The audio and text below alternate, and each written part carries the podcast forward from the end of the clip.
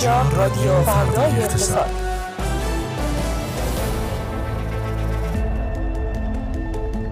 روزتون بخیر. در این ساعت به صورت زنده با شماییم از تهران، خیابان الوند، استدیوی فردای اقتصاد با رادیو فردای اقتصاد. خوش آمدید خانم ها آقایان. فردای اقتصاد امروز رو با من علی تسلیمی و من فاطمه رجبی همراه باشید. جزئیات سقف سوختگیری بنزین در کشور اعلام شد. تعیین سقف زمانی برای شرکت‌های وارد کننده خودرو. آیا دلار نیمایی از گوشت قرمز حذف شد؟ مجلس رأی داد لایحه حجاب محرمانه بررسی می‌شود. اعتراض 9 نفر از اعضای شورای شهر تهران به دخالت‌های داماد شهردار در امور شهری. خودروهای متوقف شده در گمرک تا پایان شهریور به مزایده می‌روند.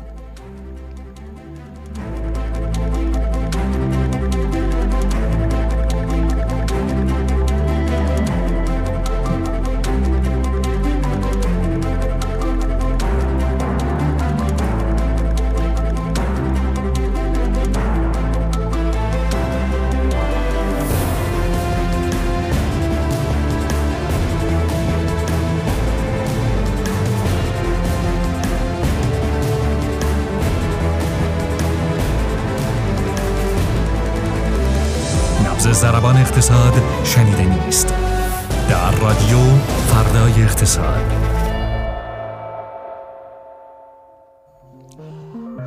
سلام بر شما خانم ها آقایان. شما شنونده اپیزود 22 از فصل دوم رادیو فردای اقتصاد هستید. در 22مین روز از مرداد تا آخر این هفته واقعا این عدد اپیزودمون و عدد تاریخ روز یکی خواهد بود تا همین چهارشنبه دیگه. بعدش مردم پول میدن برای روندا. ما اصلا خیلی میگن 5 سال طول میکشه دوباره. هر 5 سال یه بار اپیزود ما تعداد اپیزودمون و فصلش و تاریخ رو هر 5 سال یه بار. برای همین از دست ندید تا چهارشنبه رو که هر روز همین جوریه. ولی میدونی که وقتی رون میشه اونی که دوستش داری داره بهت فکر میکنه. شنیدی از این حرفا میزنن؟ دیگه من بعد تقریبا 17 سالگی نشنیده بودم این حرف. خیلی برام خاطرات. به هر حال گفتیم یادآوری بشه. ممنون که با ما همراهید. لطفاً به دیگران هم اگر شنونده ما هستید معرفی کنید رادیو فردای اقتصاد که اونها هم به جمع شنونده‌های فردای اقتصاد حداقل تا آخر هفته رو گوش بدن. آره. و سلام ویژه به اونایی که دارن زنده ما رو از کانال تلگرام فردای اقتصاد میشن. من خیلی سریع بریم سراغ آخرین های بازار سرمایه ارز و طلا با سروش بهرامی. سروش بهرامی دیروزم عینکش انقدر با کلاس بود. نه دیگه امروز یه روز دیگه است. بعدیش اینه که حتی کسایی که دارن ما رو الان از یوتیوب میبینن هم عینک سروش. سلام بگو. الان من چطوری خیلی جدی بپردازم به وضعیت بازارها. شما به وضعیت بازارها. من الان جدی میشم. وضعیت بازارها مثل یه شوخی زشت میمونه ولی شما جدی بپردازید. آره بریم دوباره امروز هم از بازار دلار شروع کنیم قبل از اینکه به بورس برسیم. آقا دلار رو رها کنید. من خواهش میکنم. ما میخوایم دلار زدایی بکنیم و از همینجا هم میخوایم شروع کنیم. دلار ستایی بله. کار دشمنانه. ما دلار زدایی میکنیم. این هم من گفتم ارز، گفتم دلار. شما از جون بگو. وون ببخشید. از وون بگو. ین، یوان، قربونش برم، روبل. ببین اصلا چقدر زیباست. ر رو میکشی رو، بعد میافتی رو ب تا برسی به لام. روبل چقدر زیباست. تازه برابریش هم شده 100، یعنی هر 100 روبل میشه 1 دلار حقیر. چجوری دلار رو حقیر کرد؟ اون باید بشه یکی که این بشه 100 تا روند. عالیه. ما خودمون هم این کارو کردیم. ان شاء رسانه‌های دیگری روزهای آینده میان سراغ علی. حالا شما اجازه بده ما در مورد دلار یه کمی نرخ بدیم مردم بفهمن وضعیت چطوریه. خودتون میدونید ولی این برخلاف دلار بگو ارز سبز. بله این اسکناس آمریکایی سبز. سبز لجنی آمریکایی. اسکناس آمریکایی. حالا کاری نداریم. توی روز گذشته که با هم دیگه حرف زدیم خب گفتیم تا 48300 تومان هم توی بازار آزاد پایین اومده بود. بعدش تقریبا میشه که از اواسط روز دوباره یه گارد سعودی گرفت و همین الان که داریم با هم حرف میزنیم 49200 تومانه. به همین راحتی والا خبر. یعنی 6 میلیارد دلار یه روز. آره یه روز هم نه نصف یه روز تقریبا اثر گذاشت. ولی حالا داستان از این قراره. خب بعد از اون خبرهایی که بود نمیدونم. بعد از اون خبرایی که به هر حال گفته شد که این قرار نیست به صورت کش وارد بشه و اختصاص پیدا میکنه به محصولات غیر تحریمی مثل غذا و دارو و این جور مسائل، یه خبر دیگه منتشر شد. خبرگزاری سی ان ان از قول یک مقام آمریکایی گفته بودن که اصلا این انتقال 6 میلیارد دلار از کره به خود قطر هم قرار 30 تا 45 روز طول بکشه و خبران نشون میده که قرار نیست انقدر سریع اصلا اثرگذار باشه، با وجود اینکه خب به هر حال 6 میلیارد دلار هم در کنار اون نیاز ارزی که کشور برای واردات کالای اساسی داره خیلی هم عدد بزرگی واقعا به حساب نمیاد و از همون اول هم میگفتن خیلی اثرگذار نیست. به هر حال دلار حوالی 49200 تومان داره نوسان میکنه. سکه یه مقداری رشدش بیشتر بوده امروز، خب دیروز گفتیم که خیلی بیشتر هم ریخته بود، نزدیک 2% بالا اومده 28,300,000 تومان. طلا هم طلا 18 عیار هم 2,324,000 تومان تقریبا داره نوسان میکنه. از این ور بازار سرمایه اما امروز هم حالش خوب نبود. حالا دیروز که اصلا حالش خوب نبود، امروز اول کار که شروع کرد خیلی بیرمق و کمجون و یه مقداری حالا یه تلاش کوچیکی کرد خودش رو. علائمش علائم کرونا همه. آره خیلی انگار داره. من سوال دارم جدی. ببین میگفتی که دیروز تاثیر این قضیه رو کوتاه مدت روی بازار سهام اینه که حال خرکاش. آره. خب اون نوعی که باید تاثیر اصلی رو میگرفتن مثل دلار و سکه اینا برگشتن. چرا؟ آره داستان همینه دیگه. حالا امروز بازار از اواسط معاملاتش یه مقداری برگشت، ولی برگشتش هم خیلی قدرتمند نبود. حالا یه روی خوشی نشون داد بعد از اینکه بازار ارز به صورت رسمی بازگشایی شد و اومد حوالی 49000 تومان، اما خیلی قدرتمند نیست حقیقتا. و یکی از بزرگترین سوالات الان همینه که اگه دلار بورس با دلار ریخت، خب چرا وقتی دلار برگشت بورس هم باهاش برنمیگرده؟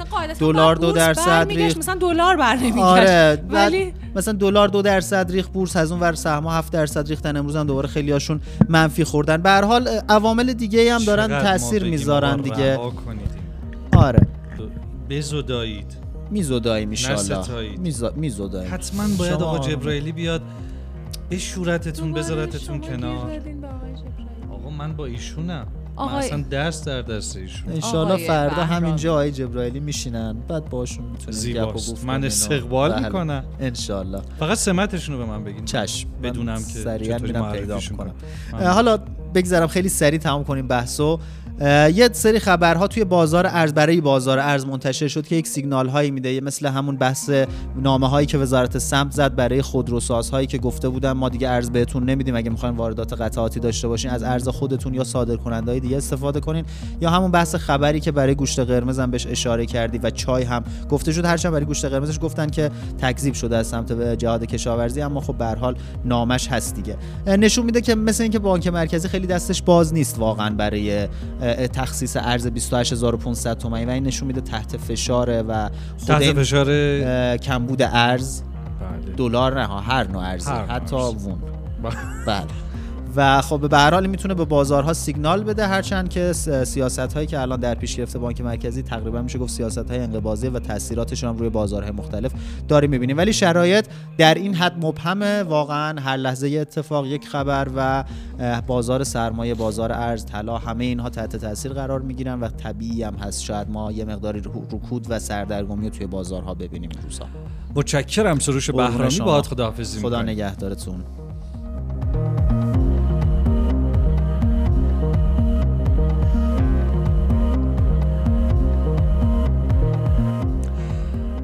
بریم با فاطمه رجبی ببینیم که چه خبره این ور اون ور. آره امروز خبر خیلی زیاد بوده. من خبرام ممکنه که طولانی بشه. از اون طرف فضای مجازیم ولی انقدر حول محور یک ماجرا بود که خیلی طولانی نخواهد شد. سخنگوی صنف جایگاهدارای سوخت گفته که با کارت آزاد جایگاه تو سطح کشور فقط با 4 مدل روبرو هستیم. همچنین آخه فقط با 4 مدل که خب خود 4 مدل خیلی مدله. یه بار دیگه اینو میگین. ببین سخنگوی صنف جایگاهدارای سوخت گفته با کارت آزاد جایگاه تو سطح کشور فقط با 4 مدل روبرو هستیم، نگران نباشین، سردرگم نشین. یه دونه مدل 15 لیتری، یه مدل 20 لیتری، 30 لیتری و 40 لیتری که نسبت به شهرهای مختلف متفاوته. گفتن سوختگیری با کارت سوخت شخصی هم با 3 مدل 30 و 40 و 60 لیتری. تو تهران 2 روزه که محدودیت سوختگیری با کارت آزاد جایگاه 40 لیتر شده و گفتن که با کارت شخصی هم به زودی به 30 لیتر خواهد رسید، به این شکل که شما بین هر بار سوختگیریتون، یعنی بین 3 ساعت تا 8 ساعت فاصله باید بیفته تا بتونین دوباره سوخت بگیرین، اگه بیشتر از اون سقف 30 لیتری حالا 40 لیتری 16 مدلی که گفتن. من که نمیفهمم واقعا دارن چیکار میکنن. محدودیت در سوختگیری. خب الان کچی چه حاصل ما شد؟ این کچی یه سریا، خب کسایی که در واقع میشنون خبر رو ادعا میکنن که مسئله کمبود سوخت وجود داره، اما از اون طرف شرکت ملی پالایش پخش میگه که نه، مسئله اصلا کمبود بنزین نیست، مسئله مبارزه با قاچاق بنزینه و این یک راهیه برای اینکه ما اجازه ندیم مثلا کانتینر بیاد 3 تا کارت سوخت بزنه، مثلا فلان قد پر کنه بره، یا ماشینا مثلا پر کنن برن و اینا. یعنی موضوع مبارزه با قاچاق سوخت. آره، مبارزه با قاچاق سوخته، ولی خب بعضی‌ها هم پای کمبود سوخت رو وسط می‌کشن. خبر دیگه اینکه طبق دستور وزارت صمت، شرکت‌های متقاضی واردات خودروی کار کرده که دیگه به نظر میرسه قانونش دیگه دمدمای اجرایی شدنشه، واقعاً باید نوع، مدل و زمان واردات خودروی مد نظرشون رو حداکثر تا 24 مرداد ماه اعلام بکنن. فقط جالب اینه که توی این نامه نیامد تعداد، یعنی اون فقط اومده که نوعش رو بگن، مدلش رو بگن و زمانش رو بگن، صحبتی از تعداد نیست. اینم خیلی نکته جالبیه توی این نامه. این یه خبری رو سروش بهرامی بهش اشاره کرد، گفتش که وزارت جهاد کشاورزی اعلام کرده بوده که گوشت قرمز دیگه در شمول ارز 28500 تومانی قرار نیست قرار بگیره. بعد قائم مقام وزیر اومد و اینو تایید کرد و گفتش که تکذیب کرد و گفتش که نه، اون گوشت گرمی که به دست مصرف کننده معمولی میرسه همون 28500 تومنه، موضوعش اصلا چیز نیست. این موضوع این نامه‌ای که منتشر شده و خیلی هم سر صدا کرده، اون گوشتی که دست مردم میرسه نیست، بلکه گوشت یخ زده توی ابعاد بالاست که مخصوص مصرف شرکت‌های مثلا سوسیس کالباس و رستورانا و اینا، و مردم نگران نباشن. ما هنوز گوشت گرمو با همون 28500 تومان وارد می‌کنیم، ولی خب به هر حال مردم نگرانن. خبر خیلی مهمی که 85 شدن لایحه اعفاف و اجاب با 175 رأی از نماینده‌های مجلس تصویب شد، 49 نماینده هم رأی مخالف دادن. خبر یعنی 85 شد. بله. اینم شد. بله. خبر بعدی که وجود داره اینه که خب چون آرا شفاف نیست، ما نمیدونیم اون 175 نفر کی بودن و اون 49 نفر کیان. خب خیلی از نماینده میتونیم سراغ 100 نفر بریم بگن که ما جزو اون 49 نفر بودیم. هیچکس گردن نمیگیره. حتی تا اندازه‌ای میشه گفت خود 85 شدن این لایحه یک بخش از پروژه گردن نگیری این لایحه‌ایه که در صورتی که تو کمیسیون تخصصی تصویب بشه به مدت دست کم 5 سال لازم الاجرا خواهد بود. یعنی خب واکنش‌های زیادی هم بهش شد. علی اسقر قائمی عضو شورای اسلامی شهر تهران اعلام کرده که 9 نفر از اعضای شورای شهر نامه‌ای رو به هیئت رئیسه شورا تقدیم می‌کردن، نوشتن و حالا تقدیم کردن یا تقدیم خواهند کرد، که توی اون نسبت به دخالت‌های مداوم داماد شهردار آقای زاکانی در امور شهری تذکر داده میشه و میگن که از شهرداران مختلف بهشون خبرهایی رسیده، گزارش‌هایی رسیده که دخالت‌هایی تو امور شهری میشه که اونقدرها هم. چی کار است داماد آقای زاکانی؟ داماد آقای زاکانی نه، بعدش تو شهرداری مثل اینکه در شهرداری سمتی ندارن، چون که طبق قوانین در واقع درونی سازمان شهرداری که در شورای اگر اشتباه نکنم 5م تصویب شد، اعضای درجه 1 شهردار و اعضای شورای شهر امکان استخدام در شهرداری، امکان قبول هیچ گونه مسئولیت حتی مشورتی رو در شهرداری تهران. داماد که درجه 1 نیست. اینجور که اومده بود حتی با جناق هم فامیل نمیشه، یعنی میگم نگرانی نداره. اینطور که تو اون نامه توی اون قانون اومده، عروس، داماد، اینا همه بله جزء فامیل های درجه 1 محسوب. قوانین خوبی داریم. بله. مدیر عامل سازمان در واقع پیشگیرنده فروش اموال تملیکی گفته که بر اساس قانون باید تکلیف خودروهای سواری متوقف شده تو گمرک تا پایان امسال روشن بشه. تلاش می‌کنیم که تو پایان شهریور امسال خودروهایی که مشکل استاندارد ندارن مزایده و عرضه بشن. به نظر میرسه علاوه بر اون خودروهای کار کرده قراره گره از خودروهایی که در گمرک هستن هم باز بشه. یه خبری هم همین الان به دستم رسید. من توی سرخط خبرام گفتم ولی احتمالاً برای خیلی‌ها مهم مهم باشه. اونم این که نایب رئیس کمیسیون تلفیق برنامه هفتم گفته که با رأی اعضای کمیسیون اولین گام‌های رسمی برای حرفه‌ای شدن سربازی برداشته شده. حالا حرفه‌ای شدن سربازی چیه؟ اینجوری که مدتش کم بشه، جایگزینی عضویت‌ها صورت بگیره، پاره وقت بشه و از همه مهمتر حقوق مکفی به کسانی که داوطلب سربازی میشن پرداخت بشه، که در واقع یه جورایی سربازی از اون حالت اجباری رایگان و اینا خودش کپت الانم حقوق دارن. آسروش بهرامی رفت نشد ازش بپرسیم. تمام نبود. آره حقوقشون طی 2 سال گذشته افزایش چشمگیری هم داشته، ولی به هر حال گفتن که قراره که حرفه‌ای بشه و قدم‌های مهمی هم در این رابطه برداشته شد. بسیار عالی.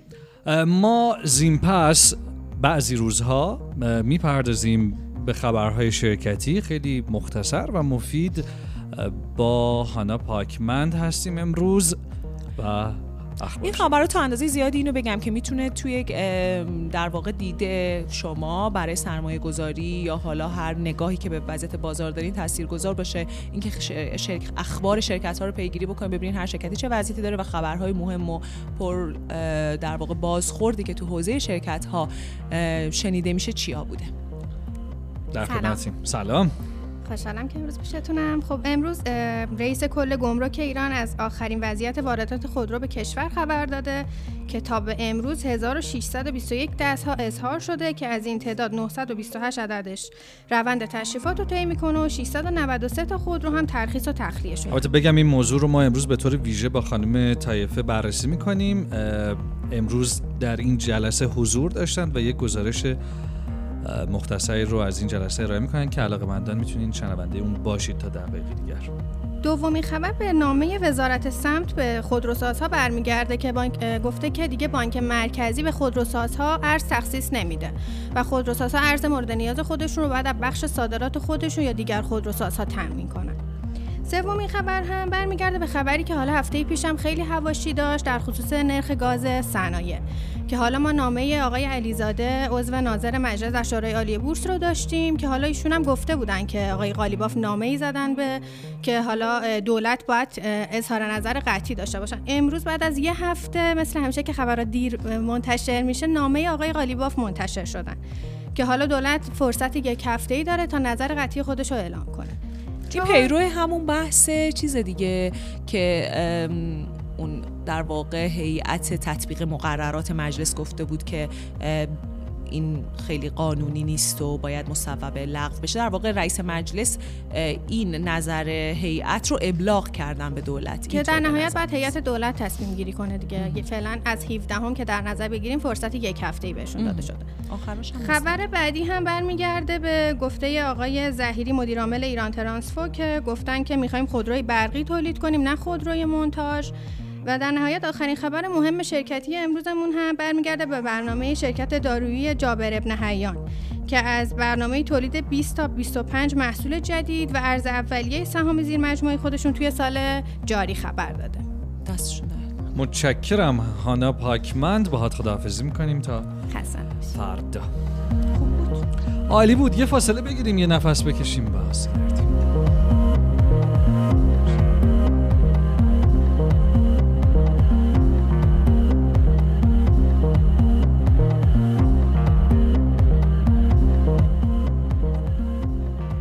سرکار خانم رجبی، چه خبر از ترندهای فضای مجازی؟ توقع داشتم اول اقتصاد کلانی چیزی بریم، خیلی خبر تو خبر نمیشه دیگه، من خسته بشم. اقتصاد کلم همینه، میگه از پشت صحنه میگه نروز رفته لپتاپ بیاره. آره نمیتونیم داشته باشیم مجتبی نظری فلان. پس من ولی خوشم نمیاد که مثلا هر جا هر کی نمیاد تو استودیو فاطمه رجبی تو بیا مجازی بگو فاطمه رجبی تو بیا اینو بگو. یعنی دفعه من این ناراحتم میکنه. میدونم قابل درکه. مثل اینکه چید، مثل اینکه هر روز گلاشو چید، لپتاپاشو چید آورد. آره. ولی دیگه نوبت منه. من دیگه من گرم کردم، من از رو صندلی بلند شدم. آقا یک حاشیه خیلی بزرگ در شبکه‌های اجتماعی امروز، یعنی در واقع یه خبر ترکوند و اون پیشنهاد آقای حسین شریعت مداری مدیر مسئول محترم روزنامه کیهان به در واقع سران مملکت بود برای حل اون چک ایشون ناسازگاریه. چرا مینویسن آقای شریعت مداری؟ حضوری میتونن اجازه بدی ناسازگاریه بعضی از سکوها و پلتفرم ها و کلا استارتاپ ها با قوانین کشور. خیلی هم پیشنهادشون جالب بود، گفتن مصادره کنید. اینا لیاقت ندارن. یعنی من میخوام خلاصه‌شو بگم اینجوری بود که میبینید که دارن اذیت میکنن، اصلا بگیرید ازشون. حالا یه تیکشو من بخونم، من یه تیکشو بخونم واقعا حیفه. ایشون گفتن که سکوهای مجازی مانند اسنپ، دیجی کالا، تبسی، تاقچه، دیوار، فیلمو، اپارات ماشاءالله به دولت موازی تبدیل شدن. قانون گریزی، تخلفات پی در پی و همراهی با دشمنان از دایره تعریف شده فعالیتاشون، یعنی مینویسن تو بیلانه آخر سالشون. این سکوهای مجازی در حالی به دولت مجازی تبدیل شدن که از خود هیچ سرمایه‌ای به میان نیاوردن. اسنپ حتی یک خودرو به میان نیاورده و از معذرت میخوام بگم. باور کن وقت رادیو فردای اقتصاد ارزشمندتره. واقعا معذرت میخوام. آخه واقعا بامزه است. اینجاش که میگن که اسنپ حتی یه خودرو به میان نیاورده و از خودروهای مردم جویای کار میان خیابان از خودروهای مردم جویای کار بهره میبرد. دیجی کالا و اسکی دلال هستند و از امکانات نظام در این دلالی سود میبرند و لاب لاب لاب لاب. آخرش اومده گفته که چرا مالکیت و مدیریت اونها در اختیار نظام نباشد. بالاخره گفتنی است که زمزمه‌هایی برای تحقق این خواسته در میان مسئولان شنیده میشود که مدیریت این سکوها به افراد صاحب صلاحیت تحت نظارت مستقیم مراکز ربط واگذار بشه. آقا این ترکون، یعنی تو فضای مجازی هر کی از یه وری به این سرمقاله وارد شد. یکی گفت تو روز روشن دارن درخواست مصادره اموال میکنن، یکی دیگه اومد گفت هنوز کمرمون زیر بار مصادره اموال که بعد از انقلاب اتفاق افتاد و حتی خیلی از کسانی که در جریانش بودن بعدن گفتن که نه اونقدر دقیق انجام شد، نه اونقدر واقعا منطقی بود یه بخش‌های بزرگیش. خیلی اومدن از این درواردشون، خیلی اومدن گفتن که یعنی چینو از خودشون هیچ سرمایه‌ای نیاوردن، با خودش خودرو به میان نیاورده. شما اصلا درباره زنجیره ارزش چیزی میدونی؟ شما اصلا خیلی اومدن علمی ورود کردن. خیلیای دیگه اومدن گفتن که این حرفا و این صحبت‌ها بیشتر برای ترسوندن استارتاپ هاست و برای اینکه اونها رو بترسونن بگن ببین حتی تهش اینه ها. بعد یه عده دیگه اومدن گفتن خبر داری ترسوندن استارتاپ ها چه تأثیری داره؟ یه جوری نگید که انگار مثلا اینو فقط برای ترسوندن استارتاپ و عیبی نداره، ترسوندن استارتاپ ها خیلی عیب داره. خلاصه که واقعا توییتر و اینستاگرام، اهالی اقتصاد، استارتاپ ها، کلا اکوسیستم تا اندازه بسیار زیادی تحت تاثیر این سرمقاله کیهان بود. خیلی جذاب. من عذر میخوام از همه بابت وقت گرانبهای همه. آقای نظری سلام، عصرتون بخیر. سلام و درود. خوبین؟ مرسی، ممنون. میدونم که یه چیز جذاب داری برامون از اقتصاد کلان سراپا گوشیم. امروز یه آماری رو مرکز آمار منتشر کرد که یه جورا میشه گفت بهترین آماریه که ما سالانه داریم در مورد رفاه خانوارها تو ایران. خب یعنی جزئی ترین هزینه‌های خانوار رو این آمارگیری در میاره. خیلی از حالا پژوهش‌های اقتصادی اصلا داخل کشور از این آمارها استفاده میکنن و اینها. حالا امروز البته یک خلاصه ازش منتشر شده که خب ممکنه که یه سری عدد و رقم‌هاش جالب باشه برای شما. بسیار عالی. لپتاپت هم آوردی؟ یه ذره بچرخون منم ببینم همزمان. یه وقت چیزی رو جا نندازی سر در میاره. این شما میبینم عدد دیگه، عدد که دیگه، عدد و دیگه حتما همین. خلاصه ترین نتیجه‌ای که میشه از این آمارگیری داد برای سال گذشته این بوده که حدوداً یک خانوار شهری متوسط ماهانه مخارجش حدود 11.5 میلیون تومان بوده و یک خانوار روستایی خانوارو بودشو چقدر گرفتن؟ ببین بوده در واقع پیش‌فرضی نمیگیرن دیگه، یعنی بر اساس نمونه‌گیری خانواره‌های مختلف با ابعاد مختلف هستن. خب میانگین، یعنی میانه خانواره‌های ما 3.3 نفرن تقریبا. آره ولی خب خانوار میتونه از یه نفره باشه. آره نه مثلا... من می‌خواستم ببینم که اون مثلا میگن خانوار شهری 11 میلیون، منظورشون اون میانگین 3.3 دیگه. آره دیگه ببین به هر حال همون خانوارهایی که بودن و خب یک نمونه‌گیری ازشون شده حدوداً اینقدر در واقع مخارج داشتن که یه جورایی ماهانه شد شهری 11 میلیون. آره 11 میلیون تومان، روستایی حدود 6.5 میلیون. دوستان این میانگینه ها. الان شمایی که بالای شهر نشستی اینو میشنوی نگی آقا برو بابا این عدد و این میانگینه، یعنی از همون پایین شهر تا بالا شهر اینا همه توش دیده شده. آره اصلا مخارج که میگیم حتی اون بخشی که ممکنه فرد یه جور پس‌انداز مالی کنه، مثلا سهامی هم بخره، جزء مخارجش میاد. بخاطر همین میگم تا حدی رفاهش رو داره نشون میده، یعنی توان انگار در واقع صرف درآمد براش بوده. و خب پراکندگی هم زیاد، همونطور که علی گفت، هم بین خود در واقع کل جامعه رو اگه در نظر بگیریم مثلا تو بخش شهری ما دهه اول میانگین 2,700,000 تومان براش مخارج متوسط در اومده که حالا شاید برای خیلی باورپذیر نباشه که واقعا ایده تو جامعه اینقدر در واقع انگار توان در واقع خرید پایینی دارن، ولی برای سه دهه اول که حالا ما یه جورایی زیر خط فقر حسابشون می‌کنیم واقعا پایین، یعنی دهه سوم هم به طور میانگین مثلا 6,300,000 تومان یک خانوار، حالا خانوار فرض کنیم 3 نفره مخارجش بوده تو یک ماه برای سال گذشته، یعنی در واقع بر اساس قیمت‌های 1401 داریم نگاه می‌کنیم.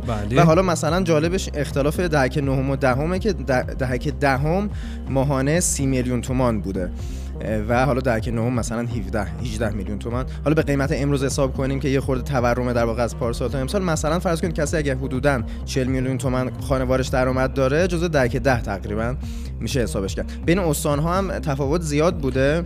این خیلی جالب میشه برامون اگر لطف کنی بگی استان‌ها کدوم استان بیشترین در واقع هزینه زندگی درش هست؟ تهران دیگه.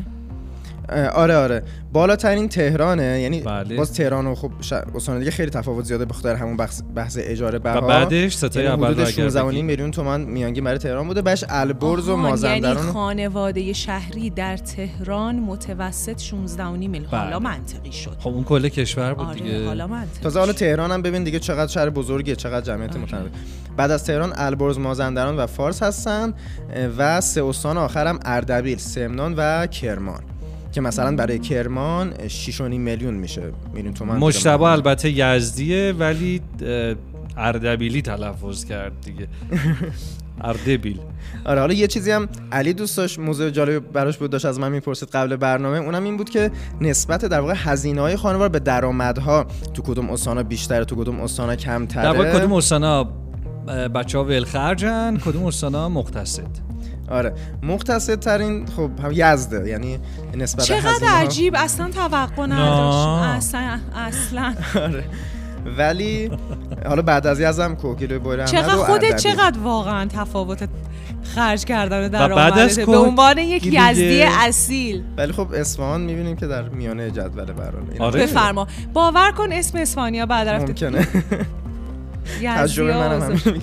ولی خب بالای جدول سیستان و بلوچستان رو داریم که تقریبا متوسط هزینه و درآمدش نزدیک به هم بوده که خب ناشی از احتمالاً اون درآمد پایینه دیگه. اینقدر درآمد کمه هرچی در میاره تازه بلکم هم باز نرسه. تهران چندمیه تو ولخرجی؟ اسمش ولخرجی نیست تو رو خدا، علی تسلیمی. 11 مثلا. آره 11. نه آره درست میگی. من میدونم. بله. تو این وضعیتی که واقعا داریم میبینیم سرانه مصرف گوشت، نه ما دنبال یه واژه بودیم که سفر چقدره، سرانه پوشاک و کفش و اینا چقدره، اصلا ولخرجی واقعا من نمیدونم. تفسیرش خیلی دشواره، ضمن اینکه کلای آمارگیری بیشتر سمت هزینه‌اش واقعا قابل اتکا، سمت درآمدش اونقدر قابل اتکا. ولی خب جالب بود دیگه، مثلا حالا بعضی استان‌ها جالب توجه بود. جزئیات این گزارش رو خیلی مبسوط‌تر، خیلی با فکر می‌کنم تفسیرهای بهتر، خیلی با نمودارهای قشنگ و رسا تو فردای اقتصاد و بقیه پلتفرم‌ها، یعنی در سایت فردای اقتصاد و بقیه پلتفرم‌های فردای اقتصاد میتونین ببینین. از دست ندین، واقعا حیفه ها. یعنی من که خودم واقعا میرم همیشه گزارش‌ها رو میبینم، نموداراش خیلی جالبه. خیلی این خیلی حرف داره. هر یه نمودار 2-3 صفحه مطلب. این آمار خیلی حرف داره واسه گفتن. ممنون از مجتبی نظری. خرج کن مجتبی جان، یه ذره خرج کن. یه فاصله دیگه، یه فاصله یه لپتاپ.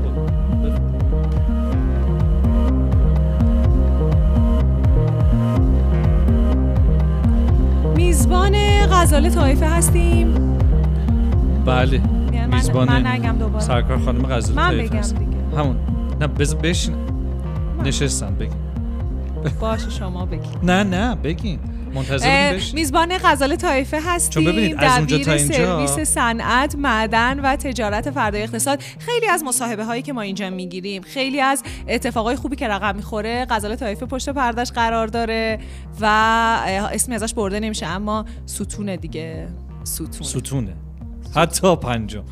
اینجا داشتم عرض میکردم سیم هست، میز هست، عاقل زاده داره رد میشه، ممکنه مهمان نرسه، یعنی از اونجا به هر دلیلی. برای همین مونتاژ سالم رسیدن خانم طایفه. خوبین؟ قربان شما. سلام عرض میکنم خدمت شما علی جان، فاطمه جان و شنوندگان برنامه رادیو فردای اقتصاد. متشکریم. خانم طایفه امروز چه اهمیتی داشتین جلسه که شما بدو دست آقا جعفرنیا رو گرفتین و رفتین گزارش تهیه کنید؟ امروز بعد مدت‌ها گمرک ایران نشست خبری برگزار کردن. آقای محمد رزوانی فر، رئیس کل گمرک ایران و معاون وزیر اقتصاد. خب ما از قبل از کرونا اصلا پامون به گمرک باز نشده بود، همه در واقع اطلاعات و ارقام رو از روی سایت گمرک دنبال می‌کردیم، ولی امروز تمام رسانه‌های تصویری و مکتوب کشور دعوت بودن. خب سوالات مهمی هم بود که بخشش به در واقع موضوعات مرتبط با مردم برمیگرده، از جمله فکر می‌کنم خودرو و دارو برای همه جذاب باشه. بسیار عالی. این دارو رو میگه من یه خبر این لابلا بگم. امروز وزارت اطلاعات یه بیانیه داده که یه خانواده بهایی رو دستگیر کردن، اینا عامل اختلال در داروی کشور بودن. گمرک چی میگفت در مورد دارو؟ گمرک در مورد دارو خب سوال بچه‌ها این بود که یه مدتی اگه یادتون باشه میگفتن که دارو پیدا نمیشه، دارو کمه، یا نمیدونم تجهیزات پزشکی در واقع وجود نداره. امروز خب این یکی از سوالات اصلی بود که داره چه اتفاقی در مورد ترخیص دارو میفته. آقای دکتر رضوانی فر توضیحش این بود که دارو اصلا تجهیزات دارویی کمتر از یک هفته طبق در واقع قانون باید ترخیص بشن، اما به دلایلی ممکنه که این روند طولانی بشه. به طور مثال اشاره کردن به 72 مورد اظهاری که در مورد دارو اتفاق افتاده و 165 اظهارنامه در مورد تجهیزات دارویی که اینا همچنان تو گمرک موندن. دلیلش رو دو عامل اعلام کردن، یکی چانه‌زنیه که برای قیمت خود در واقع وارد کنندگان با شرکت پخش دارن، و دلیل دومش هم کمبود نقدینگی شرکت‌ها یا واردکنندگان دارو برای ترخیص کالا در نظر گرفتن و گفتن که اصلا به گمرک هیچ ارتباطی نداره، یعنی این اگه مونده یا خود اون واردکننده نیامده ترخیص بکنه یا پول نداشته ترخیص بکنه. این جزو مواردی بود که امروز در مورد دارو عنوان شد. یعنی گفتن از تا اونجا که قرار بیاد تو مملکت مشکلی نیست، اونجا به بعد داست. در واقع گفتن که ما به عنوان دروازه‌بان تجاری کشور گمرک هیچ اختلالی توی روند ترخیص ایجاد نمی‌کنیم. اصلا طبق قانون باید کمتر از یه هفته. ایشون درباره دارو دیگه، در مورد دارو و ایشون درباره اون 200 تن گوشتی که بعد یه سال و نیم دو سال ترخیص شده بودن حرفی نزدن. چرا در مورد 200 تن هم سوال پرسیده شد از ایشون، گفتن که خب تو اون حجم گسترده‌ای که ما واردات کالای اساسی داشتیم بالا بلا گم، حالا 200 تن هم این وسط اشکالی نداره دیگه. پشت کانتینر مونده بود. یعنی گفتن که وقتی که حجم گسترده کالای اساسی رو شما در نظر بگیرید، حالا اون 200 تن خیلی در واقع ممکنه که عدد رو ببین چقدر گوشت هست، بعد ببینم 200 تن رو می‌بینی. الان آدم گوشتم میخواد بخره، میگه آقا یه 2 گرم، 3 گرم، 10 گرم، 20 50 گرم تاش 200 تن. اما برای من خودم در واقع جذابیت این نشست همین بحث خودرو بود. خب میدونین که ماجرای واردات خودرو از پارسال خیلی سر صدا کرده، همین گفتن محموله های در واقع واردات خودرو دم گمرک نمیدونم هنوز نرسیده به گمرک، نداره ترخیص میشه.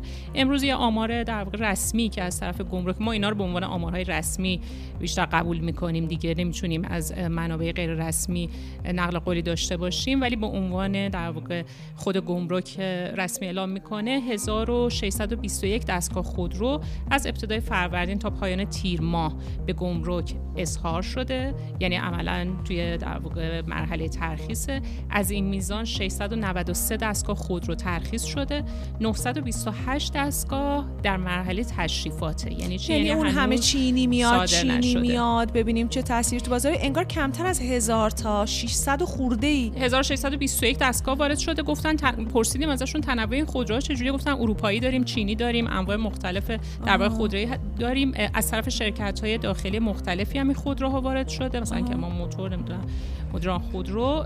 ولی یه نکته ای رو هم اشاره کردن، طبق بودجه امسال 40 همت یا همون 40,000 میلیارد تومان درآمد از محل حقوق ورودی خودرو دولت پیش بینی کرده و خود رئیس کل گمرک اعلام کردن که آقا این دستگاه‌ها که با هم دیگه مقدار اختلاف پیدا کردن، اگر که این خودروها رو ترخیص نکنن یا مثلا اختلال ایجاد بکنن، اون درآمد بودجه محقق نمیشه. برای این گمرک خودش به نفعشه که بتونه دستگاه یعنی خودروهای وارداتی رو سریعتر ترخیص کنه. یه اشاره هم کردن، سوال پرسیدیم خودروهای دست دوم ماجراش چی شد.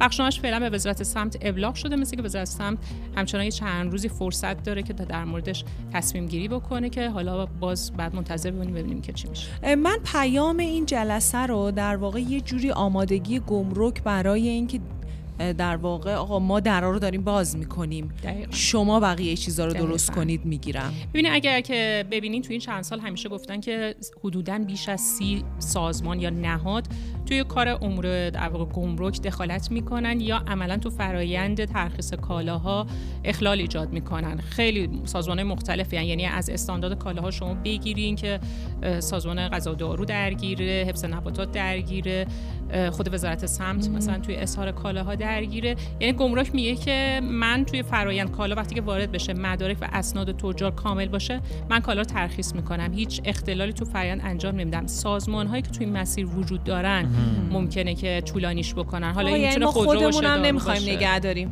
بیاین ببرین اینا رو واقعا نشه جریان 200 تن. خب همین دیگه، بحث ایستایی کالا رو ازشون پرسیدیم. البته ایشون گفتن رسوب کالا نگین. ما به رسوب کالا، ژورنالیستا میگن رسوب کالا، ایشون گفتن رسوب کالا نگیم، بهتره ایستایی کالا. ولی این ایستایی کالا هم گفتن که دلایل مختلفی داره. پیش از اظهار کالاست که هنوز اسناد تجار کامل نشده، پس از اظهار کالاست که ممکنه که همین سازمان‌هایی که عرض کردم مثلا استاندارد جلوی واردات مواد غذایی رو گرفته و یه مرحله به مرحله ترخیص میرسه که تجار بعضیاشون، البته بعضیاشون ممکنه که کالا رو نگه می‌دارن. بسیار عالی.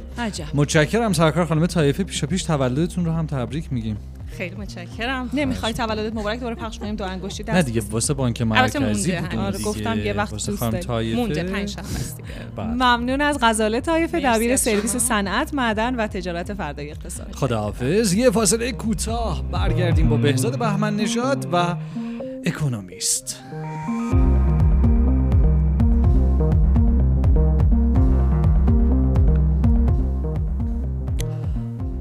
سلام بهزاد.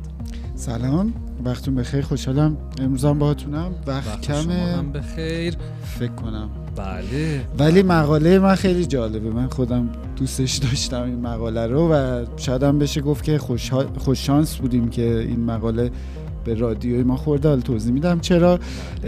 تیتر مقاله اینه که چرا جهانبینی این روزهای خودکامگان اشتباه هست، در واقع دولت‌های خودکامه.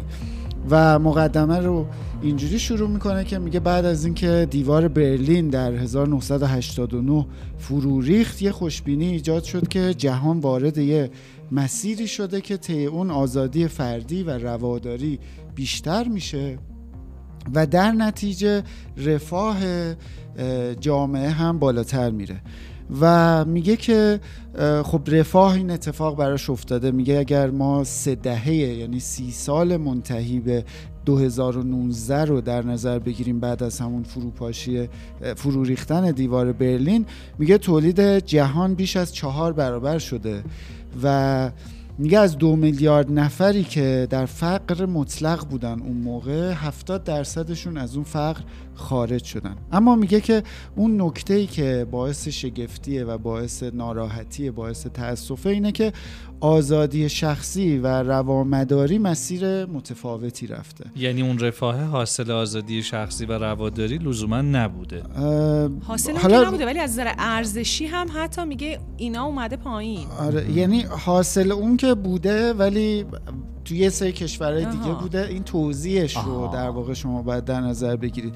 و میگه که در واقع بسیاری از مردم جهان الان همچنان به اون باورهای سنتی اعتقاد دارن و اون یک ما و دیگری بین خیلی از دشمن. مردم و آره در واقع اینکه دیگری کم ارزش‌تره، ما بهتریم، این فاصله خیلی وجود داره. و میگه که این اگه از سمت یه سری در واقع حاکمای مستبد یا دیکتاتورها گفته میشد این ایده، خیلی قابل پذیرش، اصلا منطقیه که اینا بیان هی ما و دیگری کنن. ولی میگه که این وقتی از زبان خیلی از مردم دنیا شنیده میشه، این در واقع یه نکته شوکه کننده است.